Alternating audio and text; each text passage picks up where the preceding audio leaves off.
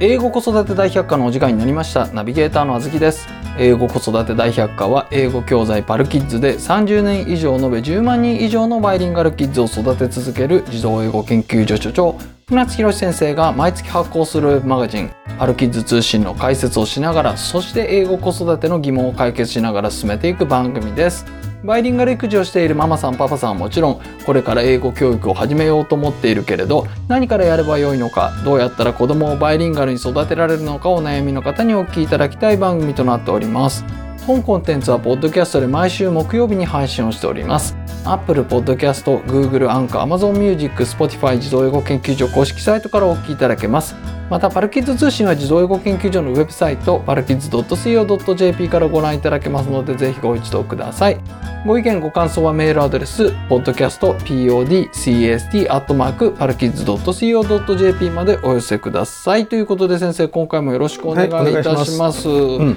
い、ん今回も前回、先週ですね、うんから引き続き変わる英検たった一つの攻略法、うんライティング対策をこれだけで大丈夫といううん英検に関することをお書きいただいたんですけれども、うん英検に関わることで私の方からまずちょっとねお知らせのはいは方をいさせていただくということで、パルキッズの英検オンラインレッスンが1月の中旬より変わりますということで、まあ、どのように変わるかっていうのは、先立てからお伝えしている通りなんですけれども、うん英検のライティング問題っていうのが3級以降ですねこちらが2倍になるということで、我々もこれを小学生いやもう古いですよ小学生以降のお子さんがねしっかりと対策していただけるように、AI を導入した形でうん対策できるようなサービスを作りましたと。あれ意外と安定してんだよねそうですうね、ん、たまにねたまに変なこと言うけど、うんででまあまあ安定しててその なんかなんだろう先生が採点するのってさ標準化しなきゃいけないんだよ先生の癖があるから そうですね。そうだかはらい先生によってはすごいこの低くつける人もいれば高くつける人いるじゃん、はだいから、その辺の標準化とかしなくちゃいけないんだけども一般的にその標準化がすごい難しくて、難しいですね。だからもうこれ運なんだようん、けど AI の場合にはもう標準化されてるっていうか一人なんで、そうですね。一位のルールで評価を下してくれますからね。そうだからまあ,、あの安定した、えー何あの評価なりアドバイスは得られるね。そうですね、うんなのでお子さんが書いたね、うん作文なりを回答を、まあ、これちょっとねお父さんなりお母さんなりがコンピューターに入力していただくっていう必要はあるんですけれども、これで送信をしていただくと、うんチャット GPT さんの方からうんこの回答がやってきて、うんでまず評価があってでさらにお子さんが作った文章をうんこう打ち消し線だとかちょっとアレンジしながら回答例を作ってくれると。うん、いう形で自分の作文を見直すっていうところまでしっかりとできるようなそうだね小学生のお子さんでもできるような形にしておりますということで、で、えーそこでチャットするっていうんじゃなくて一回やって投げたら出てくるはいはいまあ皆さんがいわゆる思ってらっしゃるチャット GPT のあのインターフェースではないので。そうそうそう。はい、っていうとことですね。でそれに伴って1月中旬からサービスを提供し始めますということなんですけれども、うんその1月中旬以降価格が変わりますちょっとね大きめに変わるのでえお気をつけくださいということでまあ先生反応しなくていいんです よ。でここ重要なんですけれども、うんはいはい今英検オンラインレッスンに取り組んでらっしゃる方とか、うん英検オンラインレッスンをすでにご購入いただいている方に関してはその価格がね変わった以降も現在お持ちのものの中に AI 機能がついた形の取り組みをやっていただけるとうんいう形になります。うんなので簡単に言うと1月の中旬までにうん現在の価格で販売しておりますのでそれまでにご購入いただければ、うん今の価格で AI 付きのものが使えるという形になりますのあでそう値上げ前の価格で値上げ後のサービスが受けられると。そうですねはい、うーなのでぜひね1月中旬までに、やっぱえね、ーお申うちしは込み本くだ当さいね、というこ先とにです買った人たちに対して優しいよね。そうですね、うんはいなので既存のねお客様うん、ああ買ってがや損っぱりしたっていう気持ちを起こさせないよねうちはそうですね決してまずやっぱりそこを考えますからそうだよな、はいうんそれはそうだよだっうんて大切なのはお客様だもん、そうですねファンフ実際ァンが大そ事ううん大切、はまあういちの教材をねお金払って買ってくださるお客様が大切なわけで、うん本当に本当に、ね、なんかで流通してるようなねセカンドハンドとかだとうちに一銭も入ってこないんだよまあ、セカンドハンドがもうできない仕組みになってますからね。まあ、ただ聞くところによるとまだ出回っててさそれ買ってる人いるみたいなああその大昔のやつですね。そうそう、はいだからそうするとああそうなんだってこういう人たちは分かってねえんだなとか思っちゃうう、んまあまあまあしょうがないねセカンドハンドは気をつけてください、うんということではい、じゃあすみませんお知らせ長くなりましたけれども、パルキッズ通信の続きということで、前回は、うんその英検が変わるっていうお話から、うん英検がなぜこんなに重要視されるのかというまあね背景ねの話あの Y- YK からえっと、えっと、あーあーあー、そういうことですねそうそう。そそうういうことですねは。いうん上智のね。はいはい。から、まあ、筆記試験のところが特にライティングのところですね、うんが変わるよっていうお話、でじゃあライティングの対策としてパルキッズ生はどうすればいいのかっていうことをちょっとお話の方をしさせていただいたんですけれども、うん今回は、うんあの実際にやっぱりエッセイを書いたりだとか、まあ、作文をしたりだとか、うんあとは要約をしたりっていうところをしていかないといけないんですけれども、うんうんそれをするにあたって、うんもうちょっとここを詳しく先生にねうん解説していただこうということで、まずはそのエッセイというところでエッす。セイ、うんエッセイって何ですかねエッセそイもそもまあまああの小小小さいこの文だよね、小さい分、うん、まあは長いかもしれないけどうんあの小さい文だわな、はいうん、何かその自分がこう伝えたいことを伝えるもう先生もね、うん今一生懸命エッセイを書いてらっしゃる、ハルツなんかエッセイだよね、はうん、まあ論文もエッセイの一種だねあ、あ今ね修士論文、ねはい、まあまあもうほぼ終わったんだけどの論文ですよあそううんだ ようんうん以外何やることがあるんだよ俺はうんしかやんねえんだよっていうさまあだけどうんのついでにこうやってうんとかうんとかうんとかあやばいやばいやばいちょっとんんの話をまた別でやりましょう ねはい やらしてよな、うん結構ボリュームあるんで、そうはだよいねでエッセイって言ってもいろいろありますもんねうんだけでね、はいうんだけで何回ぐらいまあいいですよいやだから卒論もエッセイだし、パルキッズ通信もエッセイだし、子供たちの周りで言うと、ん読書感想文とかもエッセイエッセイそうだですよねねあと小説もエッセあお話作りみたいなのもエッイセイエッセイだからあとはなんていうのかなこう論証するのも全部エッセイなのよ。は What is not エッセイっていうと例えば詩なんかはエッセイじゃないね。あへえ、うんあ詩はエッセイじゃないんですねうん、おーあれは詩 だよ。いろんな形式あるけど。はあ、うん、ならその普通の人間の言葉で、えー伝えたい内容を、まあはいそれぞれのそのエッセイの作法にのっとって表現していくっていうはあはあはあのがエッセイのあり方。そういうことですそうそうはあであのエッセイっていうのはねはいこれエッセイっていうと書けないわとかって思う人いるでしょいます書けるんだよエッセイ書けない書けまエッセイす苦手あずきさんもさすっごい書くようになったよね、あまあまあまあ、うんパルキッズ通信もだって100回ぐらいやってますか、そうだねはい多う分、んだからそうするとさなんか最初はこう何原稿用紙2枚ぐらいだったのがさ 最近だんだん5枚になりっつっていや10枚になりってなるよね。なりますよね、うんほら、はほら書いてるうちにさあのエッセイっていうのはね書けば書くほど自分の思考が分かってくるからい、はいまずとにかく喋るじゃなくて書く、うんうん、ってことをするといいと思う。で書いたらあの次に書く文で止まってしまってやめるんじゃなくてなんでこういうふうに書いたんだろあうで掘り下げていくっていうのがエッセイだ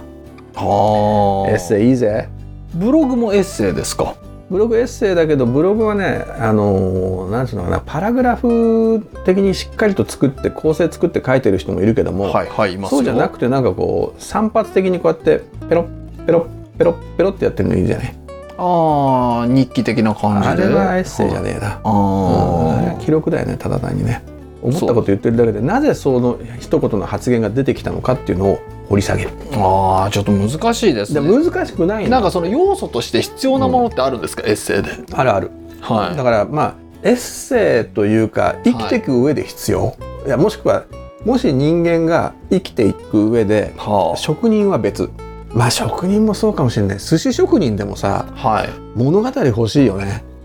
そうですね。うん寿司職人でもさこの何かオーソリティ欲しくないああ、欲しいですね。ど独特の語り口調が欲しいだろうしうん。その中に論理が欲しいっしょああそうですねやっぱねアリストテレスだよ、アリストテレス、うんアリストテレスのほら習字論にあったところのねはいエソスパソスロゴスああーはいはいはいはい、これをあのねコンサルの人がよく言うやつですね。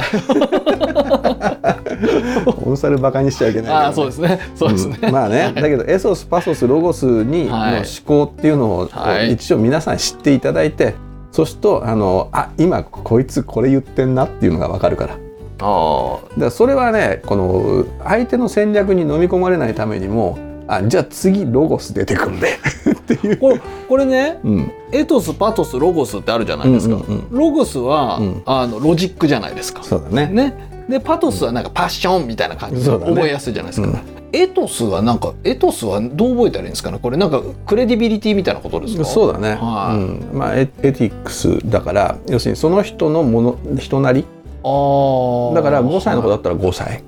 はい。うん、あの60歳だったら60歳ってだけでもうこのすごいエトスだよね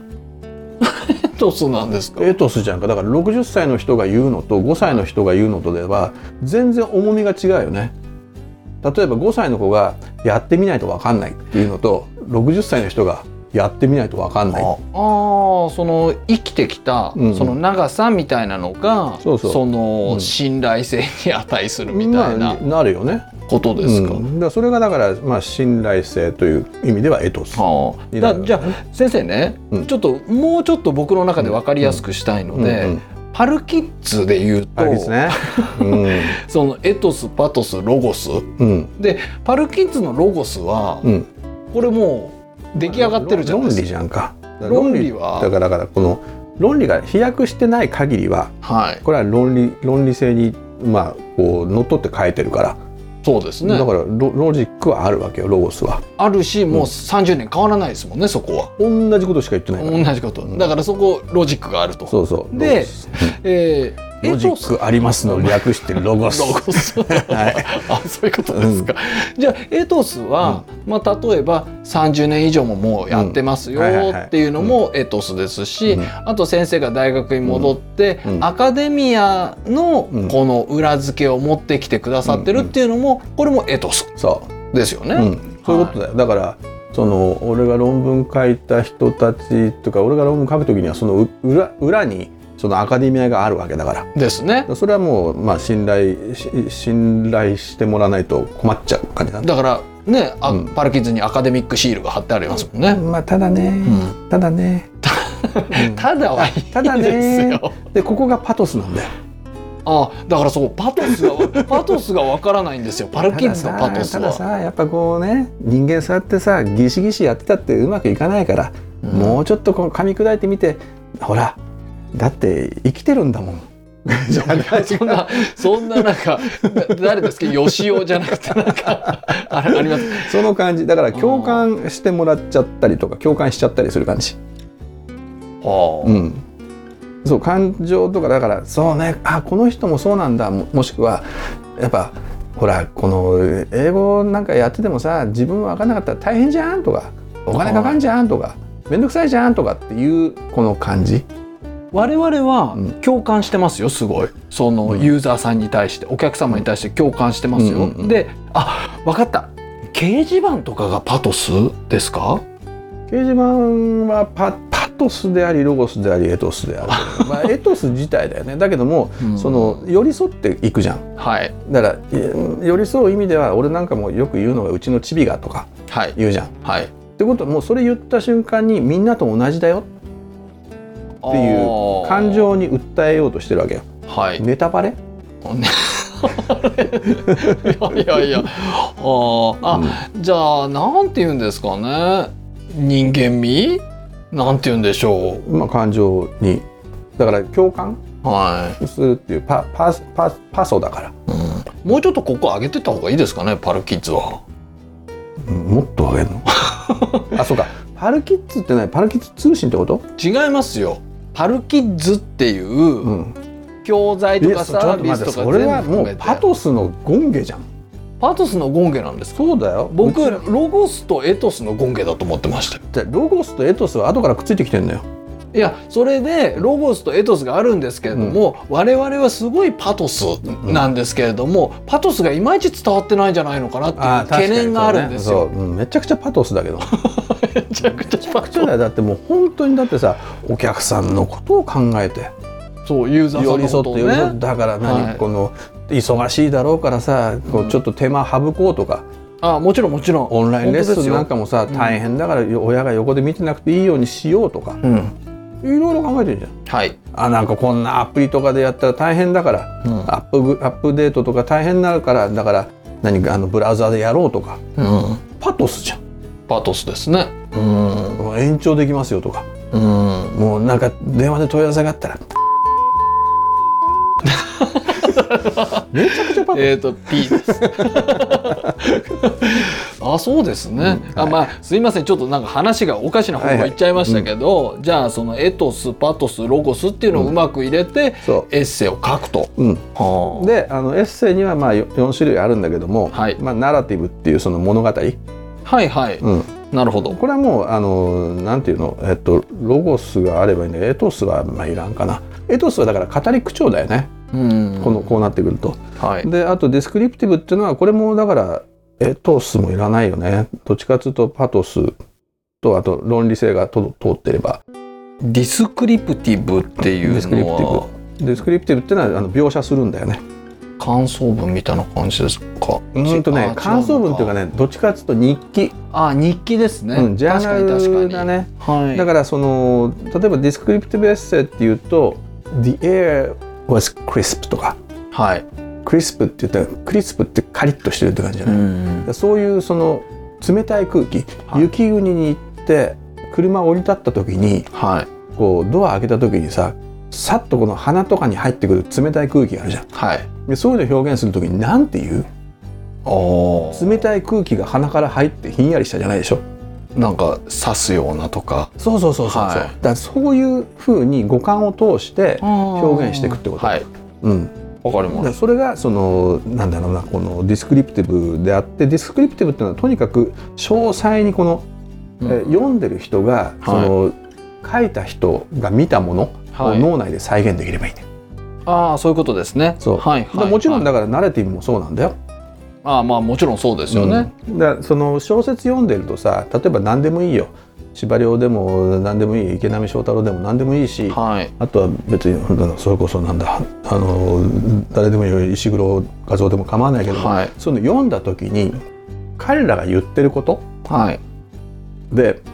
例えばその「ハリー・ポッター」をさうん。原作で読んじゃったとすんじゃんはい。読んでそうすると頭の中にイメージができてんだよはいはい。その後に映画見た時にこれ違うよああよくあるやつですね。そうそうそう、はいはい。でそれは何かっつったら自分の頭の中のイメージと、うんそれがこうやって映像化された時のイメージが違うじゃんだけどひょっとするとあこれ大体合ってるわっていう人もいるんだよはいはい。でそれであればおそらくその作者うん。とのこ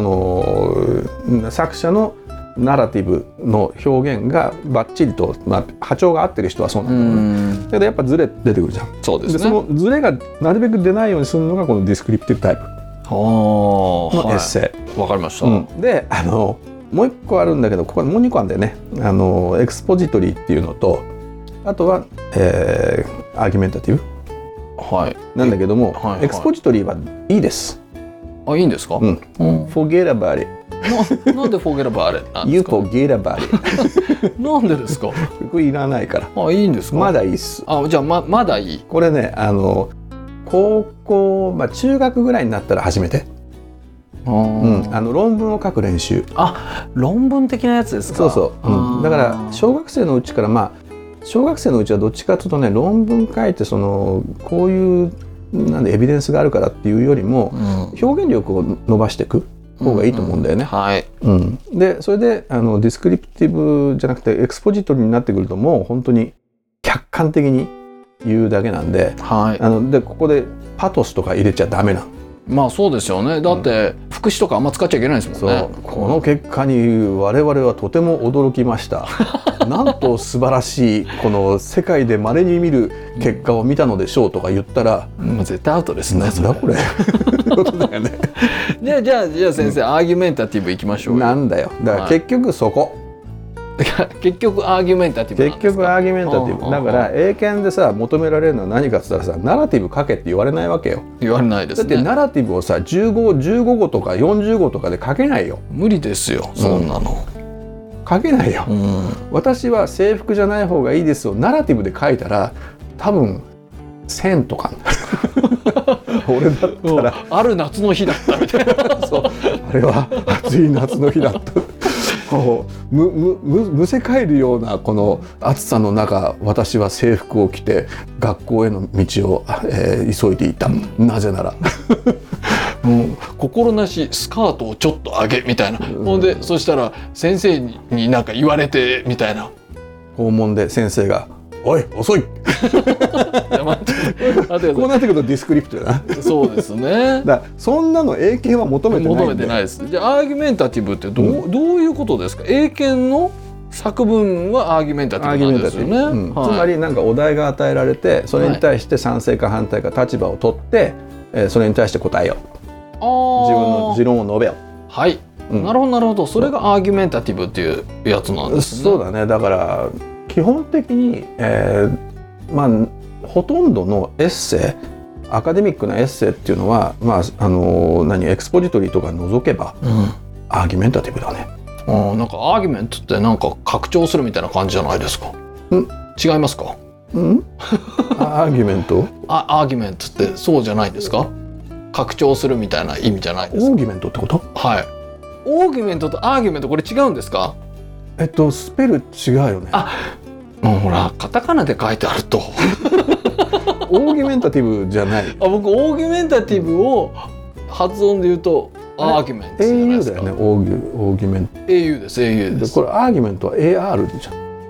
あそっちのアーギュメントですか 他にああそうかあずきさんミュージシャンだからそうなんでああーなるほどなはるほど、うんあのすうんそうわかるわすよ C オーギュメントみたいなああそうそうね。 5度拡張みたいなそうそうそうそう。 うん、でそっちのあのオーギュメントじゃなくてアーギュメントです。すいませんうん。いやいや確かに言われてみりゃそうだうよ。ん、うん。いや俺もちょっとあのアカデミアに汚れてきたわ。 そうオーギュメントを忘れてたわ。はいでそのアーギュメンタティブっていうのはまあこれだからなんだどっかで書いてるんだよね。来月号で書いたのか。先生ねうん書きすぎじゃないですいかやすごい書くからさ。はいで何かっつったらその意見持とうよっていうさはい立場を持とうぜっていう。ああうん 来月ですね来月 そうねはいバレちゃったはいはいだから一つのそのテーマテーマというかその命題一つの命題一つの命題うんはい一つの命題に対して、えーそれに対して是か非かうんっていう立場を取って、はいなぜならばっていうはいことをすればいいんだよ。はいでそのアーギュメンタティブエッセイっていうのはさ別に何でも英検ってみんなそうじゃんこのスマホを使っていいとかさ制服どうするから始まって、うんあとは何環境問題とか人権問題とかそうですねなんかね SDGs っぽいやつ、うんえっと、SDGs ってオワコンじゃねえかって話したら「えっと始まってたんすか?」って言われた けどもまあまあ SDGs 好きな人たちもいてうんだからこれいいんだよなんでかっつったらはいどっちの立場取っても別に問題ないじゃん正解はないですよねそうだね、はい正解はないどっちの立場も正解、はい、うんうんなんだよ、うんだからそういう意味では多様性とか二極化とかすごいこのトピックとしていいじゃないうんもう例えば歴史だったらさ大変だよ鎌倉幕府はいつ始まったとかってさこれいろんなこの議論があってさだはいけどこれって一位に決まってくるじゃん、決まってきますねあの学会の中で同意を得られたら。はいいや違うとか俺言うけども だからそうするとアーギュメンタティブになってくるけどもどっちかというとその時代交渉とかっていうものはこっちの方には入らないよねそうですもうね学者さんが決めてもらった方が安心する、うん学生たちも教科書でこれがそうかもしれない とか書いてあったらえどっちなんだろ困うっちゃいますねうんうんだからそういう意味ではそのまあなんだろうな英検でやってるとこのアーギュメンタティブっていうのはこれアカデミックの世界では一般的に、まあ、と学生の知的格闘力を高めるために一般的に行われていること、はいそうそれであの、はアーギュメンタティブエッセイに対するうーその対策対策をしなきゃはいいけないと、そうだけどですよもうすでにほらパルキッズの英検オンラインレッスンってさアーギュメンタティブエッセイに対するおける対策っていうのもしていてはい例えば、えーっと何制服は着るああるべきですかないあるべきですうかんって言った時にうちはどっちとも答えさせるよね。そうなんですよね、うん、だからそこがやっぱミソだよ。うんうんうんで両者の立場から考えるはいっていうのが重要。重要ですね、うんはい、ディベートうん、なんかでもそうだけどもディベートはえーし知ってるよね何度も話したと何度か話したことあると思うけども、はいそのお題が与えられるじゃん。はいお題が与えられてその A チームと B チームがいて、どっちの立場でこのディベートしなさいっていうのは封筒を開けてみないと分かんないんだあよ。あ、うん、それで、えっとあなたはそれに賛成です。おお賛成かよしやった俺の得意な方だ。うんで反対ですってきたらなるほどよしじゃああの戦戦略でいこうみたいな風に考えるわけじゃん。はいでそれをできるようにしなきゃいけないんだよ。これって本当お家の中とかの会話で、ぜひやってほしいですよねそうそううであと親御さんのんこの姿勢として大事なのうは、ん例えば制服がいるかいらないか、うんみたいな問題うで、ん親御さんはいるっていう方が正しいと思ってるみうたいんな。でお子さんの方はいらないっていう方だと思ってて、うんいらないっていうことを言った時に、うんそれはお前違うだろみたいな話になるとダメなわけですよだね。からだからそのなどっちの立場でもいいんだよ。うん、いいんだけどもそこにちゃんと相手を納得させるだけの説明する力がせ説明するだけのコンテンツが含まれてる、うんっていうことだよね。でだから今言ったのと関係するんだけどもはいあのエッセイ書くときに重要なのはやっぱしこの気分で書いちゃダメってこと。ほう、だからなんつうのかなやっぱしコヒレントとコーエシブっていうさ、はいその一貫性がなくちゃダメだもちろんもちろん、それはそうですよ。でそのう話がこうくっついてなくちゃいけないんだよね全然違うさ私がこう思うとかっていうのが入ってきちゃダメなんだよ、あまあ、まあ自分自分の意見述べるのは構わないんです冒頭に言うのはいいんだよだけどこれこれこうだからっていうのは構わないんだよロジックが通ってれば、ただし短い文の中で、えっと、なんか全然知らない人がこう言ったとかいうのが入ってくるともうわ分かんなくなっちゃうんだよねはいだからそこはあのコヒーレントでありコーエシブっていうのがしっかりとしないとダメはいで知ってることだけこうじゃないかなと思うことを言っちゃダメはいもしくはかか与えられたことしか言わないっはいていうのはとても大切おだーからもうね息が詰まる、なんか大変ですね。うん、けどねやっぱアーギュメンタティブっていうのはねそういう、うんまあその何このエクスポジトリーに次いでさ、はいこのアカデミックなものなので、うんそうですよだからね。それは必要だからそのなんかナレティブとかさそのディスクリプティブみたいに自由にこの自分の気持ちでもってその単語を使って語を使ってさ、はいえーなんていうのこの語語の意味すら変えてしまうような使い方とか造語とかするようなことはしない。ブブーなんだよね。うんなるほどなるほどっ。ていうことが必要。はいだからまああのこういうことをきあの気をつけながら、えーまあ常に家ではい。話をしてもらえばいいんじゃないのかな。なるほどなるほど、んじゃあ先生ね、うんまあ、E メールはいいんじゃないですかイメールいらない。 E メールは 適当でいい。まあちょっと会話に近いじゃないですか、うんなので、うんまああの辺りは特にこの、まあ、説明ま説明のい、うんあのなんだ必要ない。なんとかパターンをやれば、うん多分できるようになると思うんですけど、問題はサマリーですよ、そうだうね。ん、要約って結構難しいと思うんですよね、うんでこれねあのーサマリーやるときにはいそのただ単に文を短くしていく人がいいんだ けどあの確かに形容詞とかねはい副詞とかいらんもん取っていくのはいいと思う。はいそれだけじゃダメなのよ。はいはいそうじゃなくてやっぱしその重要なのはこのパラフレーズっていうああ書き換えるっていうところで書きすか換えるってこと、はいはいはい別の語を使うはいとかもしくはあの文の構造を変える文の構造を変える、うんはいだから主語がえーシステムで始まっていたとしたらはいえー主語を it に置き換えてみるとかああ、うんなるほどなるほどそうでそういうことをしないとダメじゃないと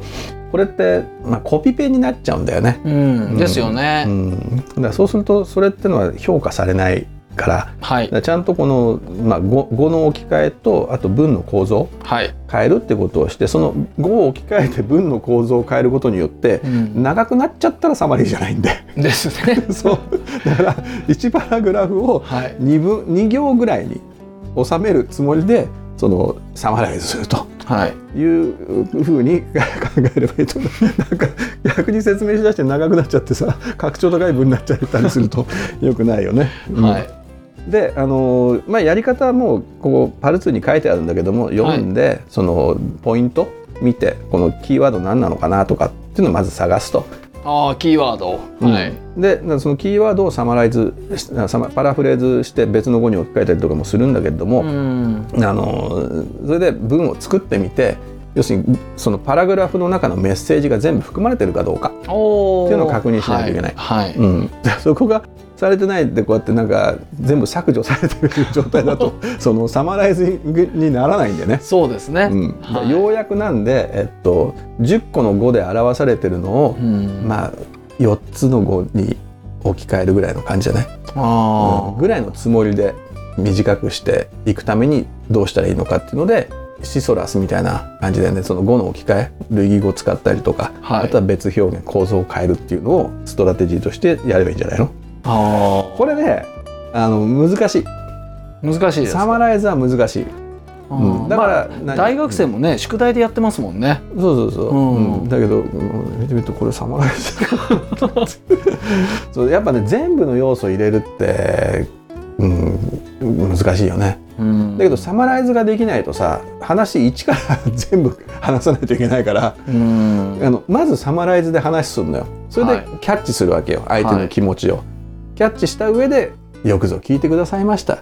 実はこれこれこうでね」っつってやればいいんだけど最初からこう話する人いるじゃんうん前提とかからさそうすると「それって前提ってまだ続く?」みたいなだからポイント何みたいなのの最終的に伝えたいポイントはいっていうのをドンと最初に出すでこれがサマライズねこれサマライズゲームじゃないですけれども、こういうのやったらいいんじゃないのかなって思うのが、例えば子供が見た本とかあるじゃないですか、うんうんどういう本だったのみたいな聞いたりだとか子供が見たアニメでもいいですよ、うん今回どういうお話だったのうんみたいなうんことを言ってこう言わせてみるみたいな、だからそこではいあの親が知らない本がいいね、あうんあ親が知らない本を読んで子供が「えそれってどういうことうんいやな子供が話した内容に対して「それってどういうことえ」なに続き聞かせてって言ったらお子様サマライズプロフェッショナルですよね、って いうことなんだよね。うんだからそこはあのやっぱ日常的なこれやっぱ地頭力だよな。やっぱそうですよね、うんこれ、まあ、英語でやる必要もないですもんうね、んうんそう日本語でやってってあのあこれがサマライズだ、はい要点まとめるってこういうことだっていうのが分かってくればあの英語でもできるから。まあ、英検に対してはね、うん実際に自分で書いた答えを、その入力して送信してみれば、うんあの AI 先生がねしっかりと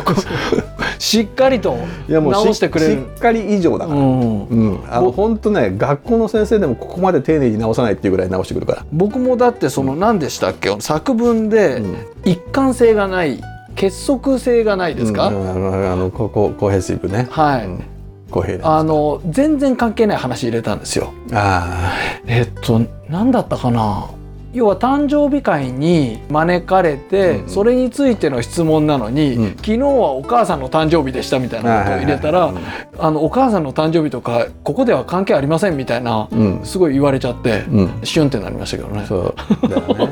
ねいやもう俺もだから英検準一級の問題作っててさはい、答えるとさ今あの16点満点でちょっとテストはやってんだけども、はい16点満点中13点だったりしてさちょっとショッ ク